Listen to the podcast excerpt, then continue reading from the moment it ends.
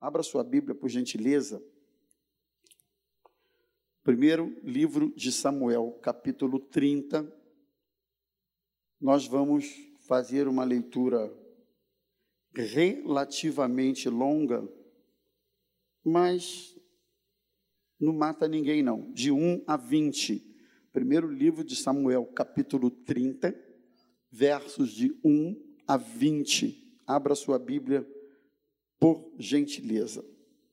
Primeiro livro de Samuel, capítulo 30, é um texto que eu acredito conhecido da grande maioria dos irmãos, não é um texto estranho assim, é, mas ele é um texto familiar e que nos inspira algumas lições. Diz assim: posso ler, meus irmãos? Aconteceu que ao terceiro dia, quando Davi e os seus homens chegaram a Ziglac, melhor, Ziclag, os amalequitas já tinham invadido o sul e a cidade de Ziclag.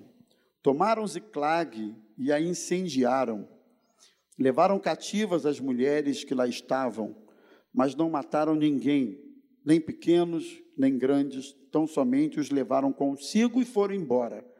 Davi e seus homens chegaram à cidade e viram que tinha sido queimada, e que as mulheres e os seus filhos e as suas filhas haviam sido levados cativos.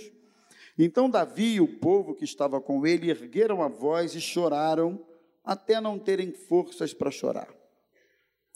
Também as duas mulheres de Davi tinham sido levadas, Ainoã, a jezreelita, e Abigail, a viúva de Nabal, o carmelita. Davi ficou muito angustiado, pois o povo falava de apedrejá-lo, porque todos estavam amargurados, cada um por causa de seus filhos e suas filhas. Mas Davi se reanimou no Senhor seu Deus. Versículo 7. Davi disse a Abiatar, o sacerdote, filho de Aimeleque, traga, traga aqui a escola sacerdotal. E Abiatar a trouxe a Davi, então Davi consultou ao Senhor, dizendo: Devo perseguir esse bando? Conseguiria alcançá-lo? O Senhor respondeu: Persiga o bando, porque você certamente o alcançará e libertará os cativos. Então Davi partiu, ele e os seiscentos homens que com ele estavam, e chegaram ao ribeiro de Bessor, onde os retardatários ficaram. Davi e quatrocentos homens continuaram a perseguição, mas duzentos ficaram atrás, por não poderem passar o ribeiro de Bessor, de tão cansados que estavam. Encontraram no campo um homem egípcio e o trouxeram a Davi. Deram-lhe pão e ele comeu, deram-lhe água para beber. Deram-lhe também um pedaço de pasta de figos secos e dois cachos de passas, e ele comeu. Assim recobrou as. Então Davi lhe perguntou: três dias e três noites que não comia pão nem bebia água. Então Davi lhe perguntou: De quem você é? E de onde você vem? O moço egípcio respondeu: Sou servo de uma malequita e meu senhor me deixou aqui porque adoecia três dias. Nós invadimos o lado sul dos Queretitas, o território de Judá, e o lado sul de Caleb, e pusemos fogo em Ziclag. Então Davi lhe perguntou: Você poderia me levar até esse bando? Ele respondeu: Jure por Deus que não vai me matar, nem me entregar nas mãos de meu senhor e eu levarei até esse bando. E ele levou Davi até lá. Eis que os amalequitas estavam espalhados por toda a região, comendo, bebendo e fazendo festa por todo aquele grande despojo que tomaram da terra dos filisteus e da terra de Judá. Davi os atacou e lutou contra eles desde o crepúsculo até a tarde do dia seguinte, e nenhum deles escapou, a não ser os quatrocentos moços que montaram em camelos e fugiram. Assim Davi salvou tudo o que os amalequitas tinham levado. Também salvou as suas duas mulheres. Não lhes faltou coisa alguma, nem pequena, nem grande, nem os filhos, nem as filhas, nem o despojo, nada do que havia, do que lhes havia tomado. Davi trouxe tudo de volta Davi também tomou todas as ovelhas e o gado, então levaram esses animais diante de Davi e disseram: Este é o despojo de Davi. Amém, meus irmãos? Vamos orar? Curva a sua cabeça um pouquinho. Senhor, nós louvamos o teu nome nesta manhã, por essa reunião tão preciosa, pela bênção de estarmos celebrando juntos na tua casa, orando por famílias, nos alegrando por ver ministérios trabalhando, se envolvendo na tua causa, no teu reino. Muito obrigado. E nós te pedimos também, fala conosco através da tua palavra. Senhor, que a tua palavra entre nos corações e que haja uma disposição sincera de colocá-la em prática. Me ajuda na exposição dessa palavra, que ela chegue com clareza, com objetividade, com graça do Senhor aos ouvidos e corações dos nossos irmãos, assim como aqueles que estão assistindo também na mídia. Nós oramos em nome de Jesus. Amém. E amém. Irmãos, eu acredito que todos vocês, se houver alguma exceção aqui, é pouquíssima, todos vocês vão concordar comigo que a família é um dos principais palcos de luta da nossa vida. Como também a família é um dos principais, e aí eu vou dizer, se não o principal lugar onde podemos nos alegrar durante a nossa vida. Ou seja, nenhuma luta é tão forte quanto é dentro da família. Nenhuma alegria é tão grande quando é dentro da família. Então, eu acho que esses sentimentos mais intensos que a gente tem ao longo da nossa vida, eles acontecem no ambiente familiar. Estão comigo até aqui? É no ambiente familiar que a gente presencia tudo isso aqui, não é? Então, o principal ambiente para o bem-estar de uma pessoa é a família. Razão pela qual eu não temo dizer que Satanás tem uma gana, uma, uma, uma fúria tão grande pela família para destruir a família. Satanás tem uma uma uma foco especial pela destruição de famílias, né? Talvez você, eu até preparei um vídeo, eu acho que está aí no ponto de um minutinho. Se ele tiver, pode tirar essa tela e pôr o vídeo, é a Isadora que está lá em cima, né? Consegue, Isadora? Está aí o vídeo no ponto? Se não tiver, passa daqui a pouquinho. Se não tiver, passa daqui a pouquinho. Quando tiver no ponto, tá? Ah, é, é isso aí. Dá uma olhada nisso aí. Eu espero que não choque ninguém, mas se chocar, é para chocar mesmo. Escuta só isso aí. Veio com vestido. Nada na caixa identificava coisa diferente. A criança tem seis anos de idade.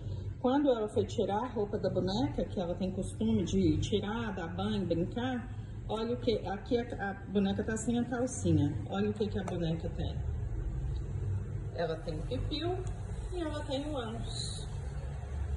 Olha só, a criança de seis anos de idade tem 20 dias que ela ganhou essa boneca, ela está totalmente perturbada.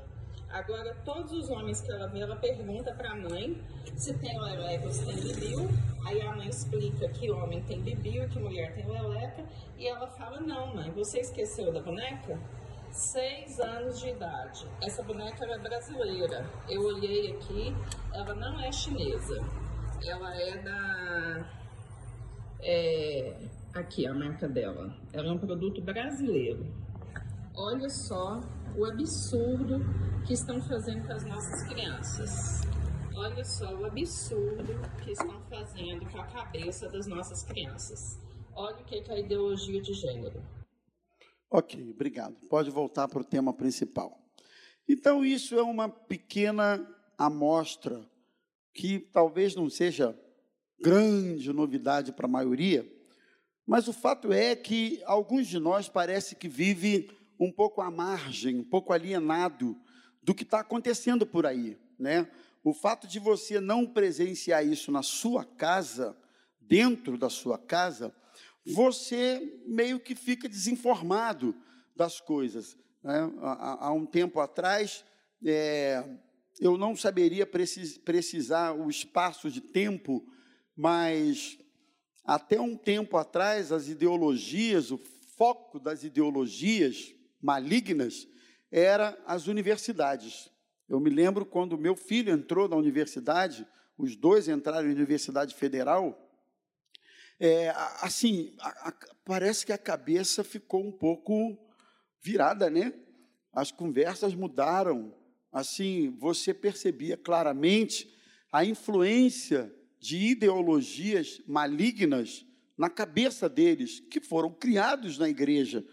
E aí eu precisei conversar, pelo menos com um, assim, seriamente, despertar a atenção dele, porque ele estava é, se deparando na faculdade. Bem, mas parece que de um tempo para cá, as atenções agora não são mais apenas nas universidades, mas elas se voltaram com toda a força para as crianças.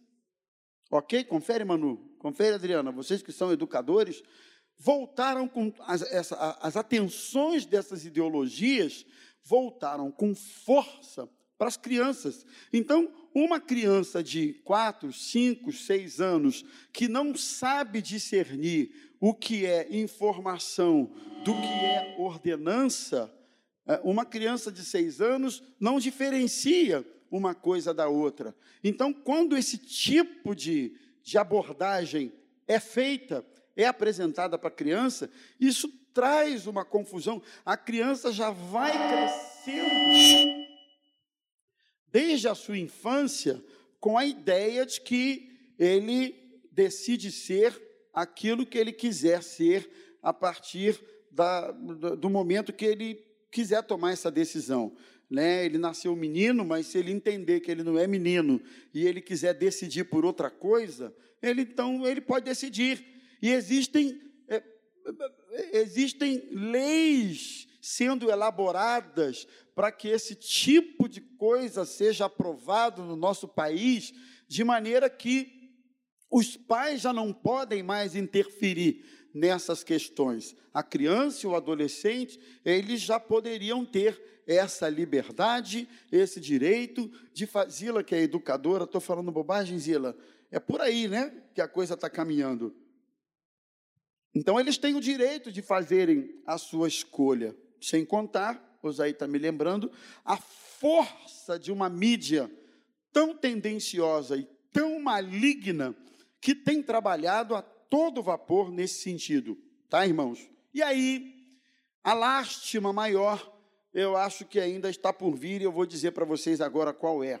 É que esse tipo de concepção parece que está ultrapassando a fronteira daqueles cuja vida é, é fora dos padrões de Deus e entrando para dentro das igrejas, né, para o meio dos crentes, onde essa questão, por exemplo, do homossexualismo, eu sei que é uma questão delicadíssima de se abordada hoje, cada vez mais delicada de se abordar, porém, nós precisamos também ver que a Bíblia estabelece com clareza qual é a vontade de Deus quanto a essa questão. E eu acredito que todos aqui sabem muito bem acerca disso. E hoje, quando você vai discutir esse assunto, dentro já de alguns arraiais evangélicos, você já percebe que existem posicionamentos bem, bem, bem inclinados nessa direção, é, contrariando assim o que a Bíblia Sagrada nos ensina. Então a igreja precisa ser alertada com relação a isso aí.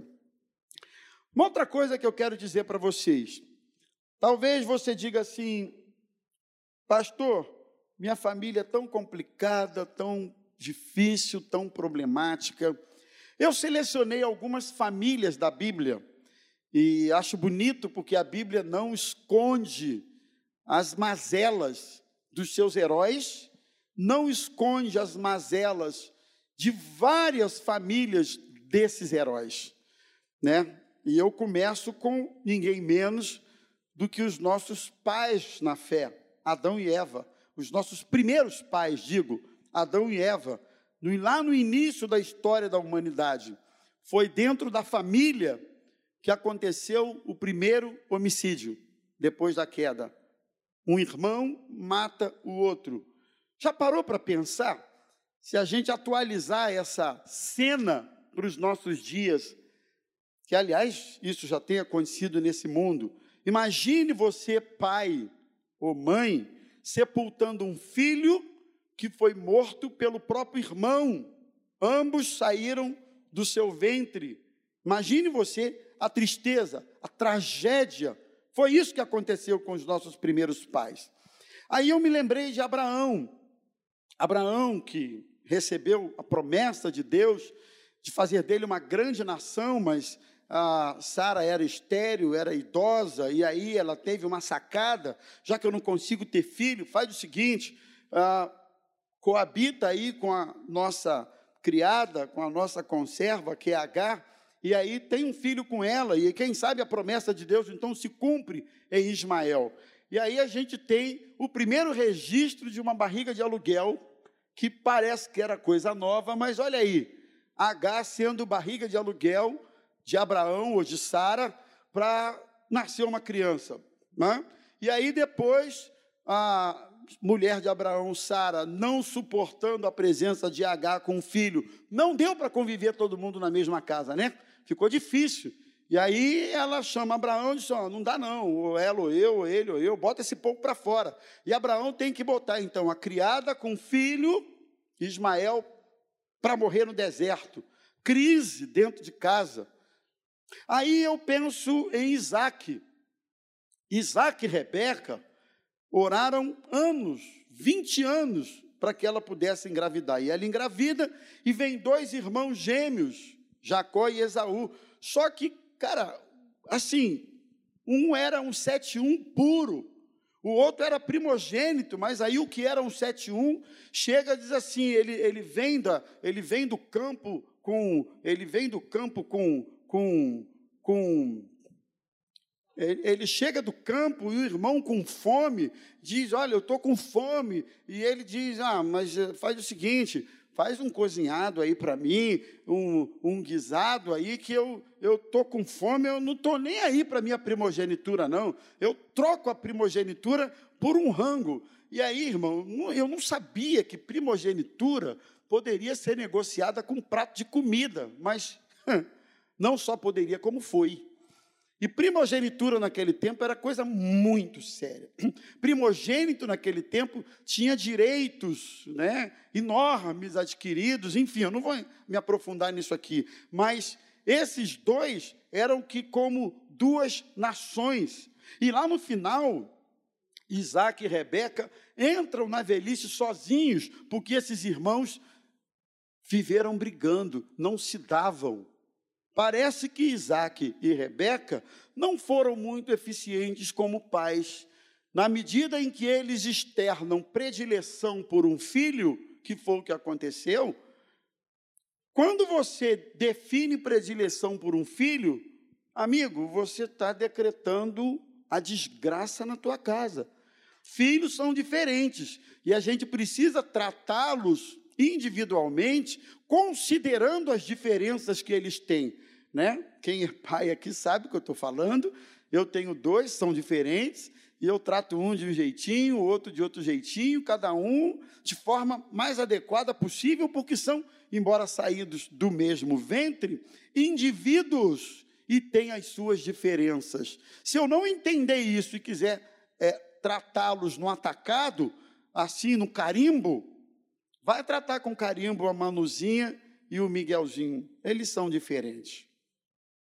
Então parece que Isaac e Rebeca não souberam conviver com isso. E aí eu penso em Jacó. Jacó. Como os filhos de Jacó foram complicados. Jacó teve filhos com as duas irmãs Lia e Raquel, né? Era sobrinho de Labão, que de Labão tinha mais para Lambão, e ele trabalha sete anos por Raquel, e quando recebe, recebe Lia. Mas ele gostava mesmo, era de Raquel. Ele se apaixonou pela Raquel. A Lia tinha um problema lá, parece que ela olhava o negócio cruzado assim, né? E depois ele trabalha de novo, e aí ele fica com as duas, trabalha 14 anos, e fica com as duas. Aí ele tem filho, tanto com Lia, como também com Raquel. E tem filho com as servas dessas duas mulheres. Irmão, a poligamia naquele tempo rolava solta, tá bom? Para você entender. Ao todo, esse homem teve 12 filhos. Sendo que José era o preferidinho de Jacó. Era o preferidinho, que era o filho com Raquel. E aí, porque ele era o preferidinho, os irmãos tinham bronca dele, porque ele era o queridinho do papai. E o que, que aconteceram? Venderam ele para o Egito. Olha o problema aí. Heróis na Bíblia, mas famílias que eram famílias problemáticas. Aí eu lembrei de Eli, o sacerdote. Irmão, a lista é enorme, mas eu vou chegar até o final. Eli, o sacerdote, tinha dois filhos. Rofini e Finéias. Sabe o que eles faziam? Rofini e Finéias? A Bíblia diz que eles faziam o que era mal, o que desagradava a Deus. Eles transavam com mulheres na porta da tenda. Tá bom para você ou é pouco? Os filhos do sacerdote. Para você ver que filho de sacerdote não é sacerdotinho, muito menos crentinho. Filho de sacerdote, filho de pastor, filho de líder, nossos filhos se não se converterem, vão dar para coisa ruim. Tem que se converter. E aí, eles faziam o que era mal. E o pai, Eli, o sacerdote, que me parece que era fraquíssimo na sua autoridade, ele repreende os filhos, dizendo assim: Meus filhos, meus filhos. Olha aqui, o protecionismo. Não é boa a fama que eu escuto a respeito de vocês. Façam isso, não. E eles não queriam nem saber o que Deus queria, e eles não queriam nem saber, muito menos ainda, o que o pai dizia para eles. Família problemática. Ezequias, homem piedoso, teve um filho que era endemoniado, Manassés. Ezequias fez o que era certo, Manassés fez tudo errado diante de Deus. Eu vou parar por aqui, mas se eu quisesse ampliar essa lista, ela, ela, ela, olha, ela ia ficar bem maior do que isso aí. O que eu quero dizer é que sua família não é perfeita, minha família não é perfeita, e as famílias de grandes homens na Bíblia não foram perfeitas. Então vamos desmistificar uma coisa aqui, para a gente colocar todo mundo no mesmo patamar? Vamos. Não tem família perfeita. Amém ou não? Não tem. Não tem. E se você olhar para dentro da sua casa e dizer assim, não, meu filho é comportadinho, minha esposa é comportadinha, eu também sou comportadinho. É. Mas bota a cara na janela que você vai ver que tem agregado, tem tio, tem tia, tem vó, tem não sei quem, tem não sei o quê, tem sempre uma coisa ruim lá. Tem sempre uns ovelha negra. Tem, tem. A aí está assim. Não fala assim. Então eu vou repetir. Tem sempre uma coisa ruim lá. Tem ou não tem? Tem. Tem sempre alguém que, a não ser que o evangelho entre irmãos e mude a sorte disso aí, tem sempre gente complicada. Nossa família não é perfeita, minha família não é perfeita, tem os nossos, temos os nossos dramas, as nossas lutas, as nossas dificuldades. Ninguém aqui pode dizer que, que sua família é perfeita. Mas, com todas as imperfeições, eu creio que a nossa família é do Senhor. Com todas as imperfeições, eu creio que a bênção do Deus Todo-Poderoso está sobre a sua casa. está sobre os seus filhos, está sobre a minha vida, está sobre nós. Vamos ao texto que eu li. A história aqui é a seguinte: Davi sabia da intenção de Saul de matá-lo. Então ele tem uma ideia. Eu vou fugir daqui antes que Saul me acerte, me pegue e me mate. Eu vou procurar um asilo, asílio, asílio. Asilo é outra coisa. Asílio político. Exílio. Exílio. É exílio, né? Certo, Marquinhos? Eu vou procurar um exílio político, junto com 600 homens, mulher, filho desses homens, todo mundo. E ele então procura Aques, rei de Gate, e pede esse exílio político com esses homens. Gate, então, Aques, da terra dos filisteus, dá refúgio a Davi junto com seus homens. Mas Davi diz para ele assim: Olha, eu não preciso ficar aqui na sua cidade com você. Faz o seguinte: me vê uma cidadezinha do interior para onde eu possa ir com os meus homens, viver, passar um tempo, sei lá, fugir da fúria de Saul, que eu vou para lá. E Aques, rei de Gate, então, concede a Davi uma cidade refúgio, que é a cidade de Ziclag, que nós acabamos de ler. Lá Davi vive um tempo, um ano e quatro meses. Ah, pastor, como é que o senhor sabe que você não tinha calendário naquela época? É o que a Bíblia diz, então discute com a Bíblia. Um ano e quatro meses, Davi ficou lá. Durante esse período, ele invadiu muitas cidades ele matou muita gente, Davi e seus homens, várias cidades. Sempre que Davi invadia uma cidade e dizimava os moradores daquela cidade, ele prestava conta a Aques, rei de Gate, dizendo: invadi a cidade tal, matei todo mundo. Invadi a cidade Y, todo mundo, passamos Serol. Invadi uma cidade não sei quanto, matamos todo mundo. Por quê? Para que não sobrasse um morador daquela cidade para dizer assim: Davi teve aqui, fez uma, uma, uma chacina nessa cidade e só eu que fiquei. Então, para não ficar ninguém para dedurar, para dizer como foi, o que, que foi ou como deixou de ser, ele matava todo mundo. Aconteceu que algum tempo depois, algum tempo depois, os filisteus resolveram investir contra Israel. E lá estava Davi com os seus 600 homens, mais o rei de Gate, naquela comitiva para investir contra Israel. Alguém do meio do povo deles, dos filisteus, quando viram Davi, que estava lá na rabeira da, da, da, da, rabeira do exército, alguém disse assim: os governadores, os líderes, olha só, tem uns hebreus ali junto com a gente, o que, que eles estão fazendo aqui? Nós vamos atacar Israel se nós vamos atacar Israel, por que, que esses hebreus estão conosco? Eles eram filisteus. Olha só, nós não queremos esse pessoal aqui com a gente, não. Quem é que abrigou esses hebreus? É Iaques, rei de Gat, se levanta e diz: Não, esse aqui é Davi com seus homens, ele tem sido fiel a gente. Olha, ele é um homem bom. Nós não temos nada contra ele, muito pelo contrário, ele tem atacado os nossos inimigos, dizimado as cidades inimigas. Ele, ele, eu não nada contra a sua postura, deixa ele aqui com a gente.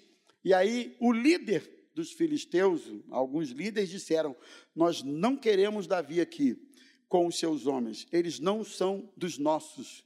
Vocês vejam, irmãos, que Davi sai da sua cidade, do seu povo, uma observação: não se tem notícias de composição de salmos, não se tem notícias de Davi como uma vida devocional mais próxima, como diríamos hoje. Eu acho que Davi estava meio frio na fé. Quando resolveu passar para o lado do inimigo. Tudo bem que ele queria fugir de Saul, mas daí fugir de Saul e passar para o lado dos inimigos, porque os filisteus eram inimigos do povo de Deus e eles sabiam disso. Então eles disseram: Não queremos Davi aqui. E Davi então volta para Ziclag, sua cidade de refúgio, lembra? Com os seus homens. E quando ele chega em Ziclag, com seus homens, ele constata que os amalequitas haviam passado por lá e haviam e haviam posto fogo na cidade, levado as mulheres cativas, levado os filhos e as filhas cativos, levado os pertences deles naquela que eles tinham naquela cidade de refúgio, afinal ele ficou um tempo, lembra? Quando Davi atacava os inimigos, ele pegava os despojos daquela cidade e trazia para sua cidade. Então, quando ele chega em Ziclag, ele encontra essa cena. E aí entra o texto que nós acabamos de ler aqui. Ele então luta para recuperar aquilo que se havia perdido. E aí entra o tema que eu propus aqui para nós nesta manhã: lute pela sua família.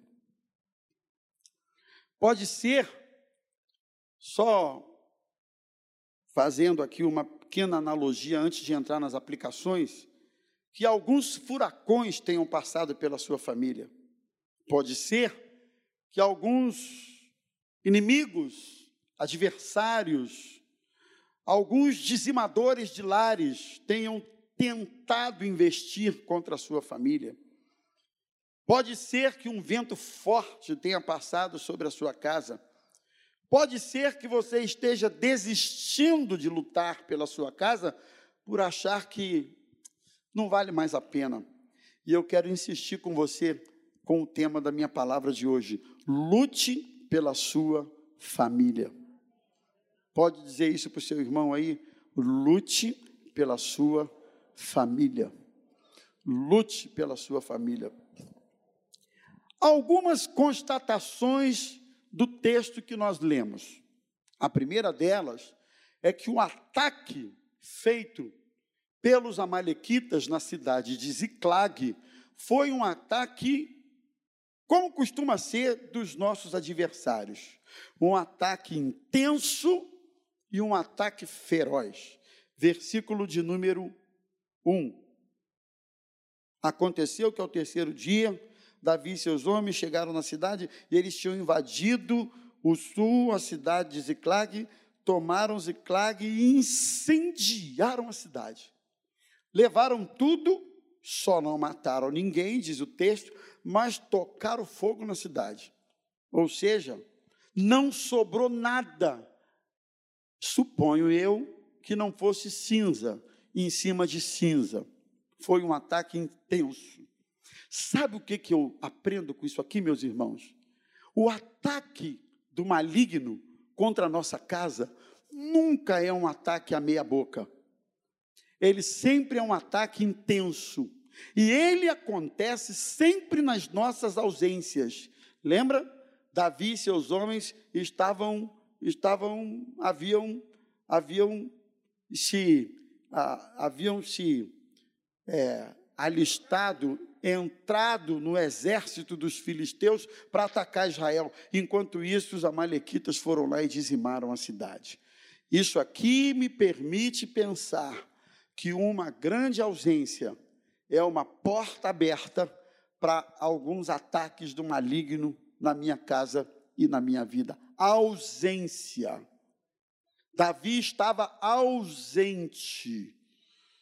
Provavelmente, se não tivesse se juntado àqueles inimigos para atacar seu próprio povo, que era Israel, mas ele estivesse lá em Ziclag, provavelmente os amalequitas não teriam prevalecido e não teriam feito o que fizeram. Mas duas coisas me chamam a atenção: a ferocidade do ataque e a segunda coisa, a ausência de Davi e seus homens naquela cidade. Então, volto a dizer: Satanás está furioso, tentando de todas as maneiras destruir o teu casamento, destruir sua vida familiar, destruir as nossas crianças. Por isso eu louvo a Deus por uma equipe que eu sinceramente não tenho palavras para agradecer que domingo após domingo eles estão ali com as nossas crianças, ensinando e orando, não é? E, e ministrando e, e abençoando as nossas crianças. Mas duas horas no domingo não é o suficiente. Depois não adianta você dar um smartphone, um computador para a criança, para ela não te dar trabalho e para ela se interter lá no negócio. Não adianta, porque aí chega aqui domingo, a professora tem que desintoxicar tudo de novo, porque em casa o pai não fez o seu dever de casa. Irmãos, as armas desse inimigo são armas sutis, são armas, são astúcias. As armas desse inimigo não são armas muito expostas, muito, né? São armas que a gente nem percebe que a gente está sendo atacado por aquelas armas, mas é assim que funciona. Então, eu constato no texto, em primeiro lugar, esse aspecto. Segundo, eu também constato no texto, isso está nos versos 3 e 4, que todos na cidade de Ziclag, todos foram atingidos, as mulheres foram atingidas, as filhas foram atingidas, os filhos foram atingidos, as finanças foram atingidas, porque quando você fala em saquear bens, né, gado, pertences, nós estamos falando de quê? De finanças. Bens materiais foram atingidos. Então isso me chama atenção. É, me chama atenção para o fato de que todas essas áreas da nossa vida Satanás quer atingir. Ele quer atingir teu filho, ele quer atingir teu casamento, ele quer atingir as suas finanças. Sabe por quê? Quando as nossas finanças chegam a um ponto que elas não estão comportando mais, a gente não está, perdeu o controle, irmão, eu vou confessar uma coisa para vocês. Poucas coisas me perturbam como finança desorganizada. Poucas coisas. Eu não saberia viver devendo. Tem gente que consegue, né? Deve um, deve outro, pega aqui, não paga, pega ali, não paga, compra ali, não paga, compra ali sabendo que não vai poder pagar, mas compra a si mesmo e não paga. Outro dia um amigo disse assim: ah, eu precisava dar um presente para uma pessoa, e aí eu olhei para o cartão de crédito, eu sabia que não ia poder pagar, mas eu já ah, é isso aqui mesmo que vai. E pau! E aí desorganiza tudo, e aí vem fazer pacto na quinta-feira. Não adianta, amigo. Você tem que administrar suas finanças. Não é? Deus nos deu inteligência, Deus nos deu sabedoria, Deus nos deu capacidade de gerenciamento, tudo isso. Hã? Empenho para isso. Mas ele quer destruir ele quer desestabilizar você. Então, todos foram atingidos, as mulheres, homens podem ser atingidos, foram para o cativeiro, e eu fico vendo quantos cativeiros têm sido, têm aprisionado o nosso povo. Irmãos, existe um cativeiro chamado pornografia, que talvez você não tenha ideia do quanto esse cativeiro está aprisionando pessoas por aí. Pornografia. Pornografia. Homens casados metidos com pornografia. Tem gente que acha que pornografia é coisa de jovenzinho, né? Adolescentezinho que não é casado, aí não pode ver a canela de uma mulher que fica logo enlouquecido. Não. Pornografia é coisa de homem casado. Eu já fui ah, me deparei, já fui procurado por um sem número de pessoas, sobretudo mulheres, que dizem assim: Pastor, meu marido não sai da pornografia. Não sai. A vida dele é a pornografia. Eu chego lá num quarto, num lugar, está lá o computador ligado, está lá a pornografia. Pornografia. Alguns estão tão envolvidos com a pornografia que ele já nem tem mais noção, já nem esconde mais, já nem faz muita questão, é meio que assume mesmo. Pornografia. É um cativeiro, uma prisão. Mentira, mentira, outro cativeiro enorme na vida das pessoas e por aí vai. Separei alguns aqui, mas eu vou remir o tempo. Então, é isso que o diabo quer: prender você aprisionar você, subjulgar você, mas eu louvo a Deus, Porque também a Bíblia diz assim: se, pois, o Filho vos libertar, verdadeiramente sereis livres. Amém?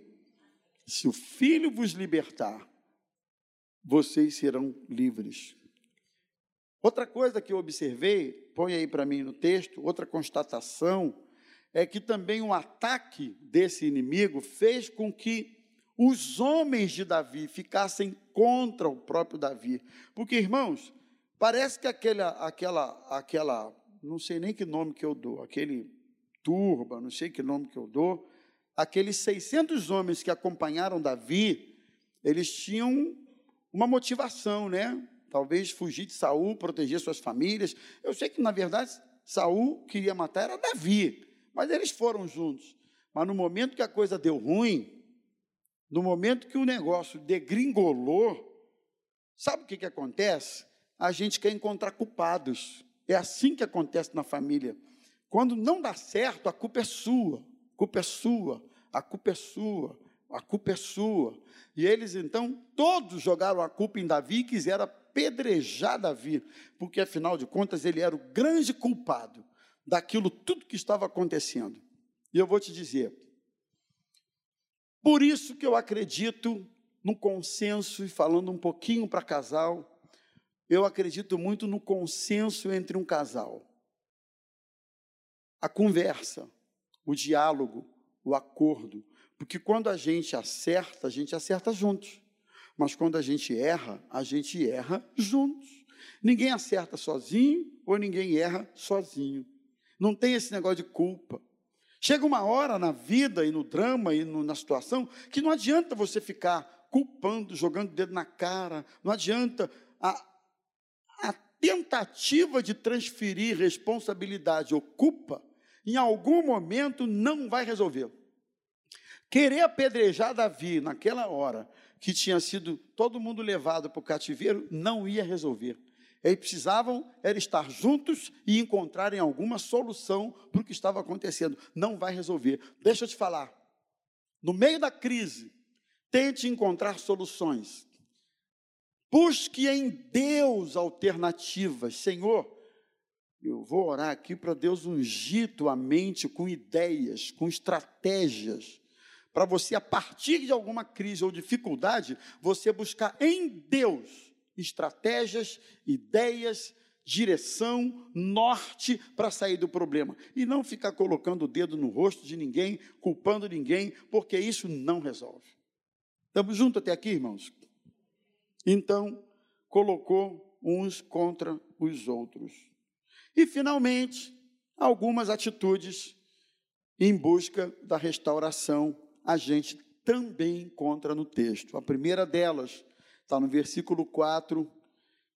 Diante do que eles viram, eles reagiram e eles se mostraram inconformados com o caos que estava estabelecido. Então eu coloquei aqui reação e inconformação com o caos. Verso 4, mantém a Bíblia aí, diz que o povo, é, Davi com o seu povo, eles choraram, diz o texto, que até não conseguirem mais, até as forças acabarem. Eles choraram muito. Duas coisas que eu aprendo aqui. A primeira, choro para mim indica quebrantamento. Segunda, a reação deles diante do que estavam vendo, a fumaça subindo, indica que eles não se conformaram com o que estava acontecendo. E aí eu quero também dizer para os meus irmãos: não se conforme com o caos, se quebrante, não se conforme, coloque diante de Deus, não se conforme. Versículo 4 diz que eles choraram, e eu me chamo a atenção porque essa capacidade de chorar, parece que muita gente perdeu essa capacidade de sentir profundamente certas coisas, a gente vai acostumando. Ah, está ruim para mim, mas para o outro está pior, então deixa para lá fazer o quê? Meu marido quer ir embora de casa, mas o da outra já foi. então ela está pior do que eu. Que nada, deixa se for também é mais um, não, não vai fazer diferença, não é o primeiro nem é o último. Ah, meu filho está envolvido com isso, mas o filho da outra também está, ela está pior do que eu. E você vai se conformando, e você vai aceitando, e você vai aprendendo a conviver com isso como se fosse normal. Então eu queria estimular você, não se conforme. E Davi fez uma coisa, eles fizeram uma coisa muito interessante. Versículo de número 6. Eles buscaram ânimo, irmãos.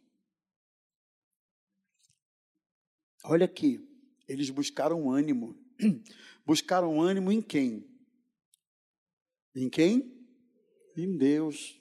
Eles buscaram ânimo em Deus. Se reanimaram no Senhor diante do caos. Só Deus para renovar o nosso ânimo. Eu queria dizer isso para os meus irmãos hoje, diante do caos que talvez alguns estejam vivendo, o Senhor quer renovar o seu ânimo. Diante do caos, estenda a sua mão assim, ó diante do caos, diante da luta, diante da exaustão, diante de uma investida severa do maligno contra a sua casa, contra a sua saúde, contra seus filhos, contra seu casamento, contra alguma área importante importante da sua vida, jogando um desânimo do inferno. Diante disso, em nome de Jesus, na autoridade do Espírito Santo, o Senhor vai renovar o seu ânimo. Viu, irmã, que está orando pelo seu marido, pelo seu filho? Viu, irmão, pai de família? O Senhor vai renovar o seu ânimo. Que você saia daqui nesta manhã com o seu ânimo renovado em nome de Jesus, não se conformando com o caos, não se conformando com o que está acontecendo, mas colocando diante de Deus. E aí, Davi faz uma coisa, diante desse novo ânimo ele vai buscar a Deus em oração. Versículo 8 diz que Davi consultou ao Senhor. Consultou a Deus: o que, que eu faço? Eu vou atrás desses inimigos? Porque ele ia ter que deslocar 600 homens, gastar energia, tempo, comida, água, suprimentos, etc. Mas ele não sabia se valia a pena, então ele consulta a Deus: Senhor, eu vou atrás dessa gente? Será que eu vou recuperar mulher, filho, bens, e aí o Senhor disse para ele assim: vai, vai porque eu vou te abençoar. Vai porque eu vou, eu vou, eu serei contigo. Vai atrás. E Davi, versículos 8, 9, 10, agiu debaixo da orientação de Deus. Diz que ele se reanimou no Senhor, Versículo 8, ele consultou o Senhor, devo perseguir? O Senhor respondeu: persegue o bando, porque certamente você vai alcançar e vai libertar os cativos de lá. Versículo 9, então Davi partiu e os seiscentos homens que com ele estavam e chegaram ao ribeiro de Bessor, onde os retardatários ficaram. Então ele partiu e foi de obediência ao Senhor. Versículo 10: Davi e os 400 homens, porque aí 200 haviam ficado. 200 é, botaram o linguão para fora, não tiveram forças mais, e eles já bateram biela, pino, tucho, não tiveram condições. O pessoal que tem carro aí sabe o que eu estou falando. Pararam no caminho e ele foi com os 400. Não tinha 600, porque sempre, irmãos, no processo, alguém cansa. Né? Sempre no processo, alguém cansa. Alguém cansa, mas o Senhor dá forças dobradas para aquele que está na batalha. Não é isso? Tanto que os 400 lá na frente, quando eles voltam com os despojos readquiridos, esses 400 não queriam dividir com os que ficaram. Não. E Davi disse: Não, que isso, vamos dividir com todo mundo. Mas eu não vou entrar nisso aqui agora. Então, ele buscou a Deus, seguiu a orientação do Senhor, e por último, versos 17 a 20. O que é que devemos fazer diante de um grande ataque, precisamos crer na possibilidade da restauração e da restituição das perdas. E eu quero terminar falando isso aqui. Nós precisamos crer que o Senhor é um Deus de restauração, que o Senhor é um Deus de restituição, pois ele restituiu o que eles haviam perdido. Ele restituiu. No meio do caminho, eles encontram um egípcio lá desmaiado e, e levaram para Davi. Encontramos esse cara aqui no meio do caminho. Eles dão água, dão comida para o egípcio e perguntam: Quem é você? De onde você vem? Ele diz: Ah, eu fazia parte lá da equipe lá dos Amalequitas que deu, deram contra a cidade, mas eles me largaram aqui no caminho. E Davi, opa, esse aqui era um, era um dos nossos inimigos. E Davi disse para ele: Me leva até onde está esse povo. Ele disse: Eu levo, mas você jura que não vai me matar? Não, vai? não, me leva até esse povo. E através daquele egípcio desfalecido no caminho, ele chegou até onde estavam os Amalequitas fazendo uma verdadeira farra com os despojos saqueados da cidade de Ziclag e Deus deu graça a Davi, que lutou contra aquele povo e trouxe de volta tudo que havia sido saqueado pelo diabo. E eu quero terminar minha palavra dizendo: eu creio mesmo que algumas coisas que Satanás, que algumas coisas que o adversário tem tentado roubar de você, quem sabe temporariamente até tenha conseguido, mas eu creio que o Senhor é poderoso para trazer de volta aquilo que você olha e diz assim: não tem mais jeito. O Senhor, o Todo-Poderoso, está dizendo para mim e para você hoje, através da Sua palavra: Eu sou Deus de restituição. Eu sou Deus que vou trazer de volta aquilo que pode estar perdido.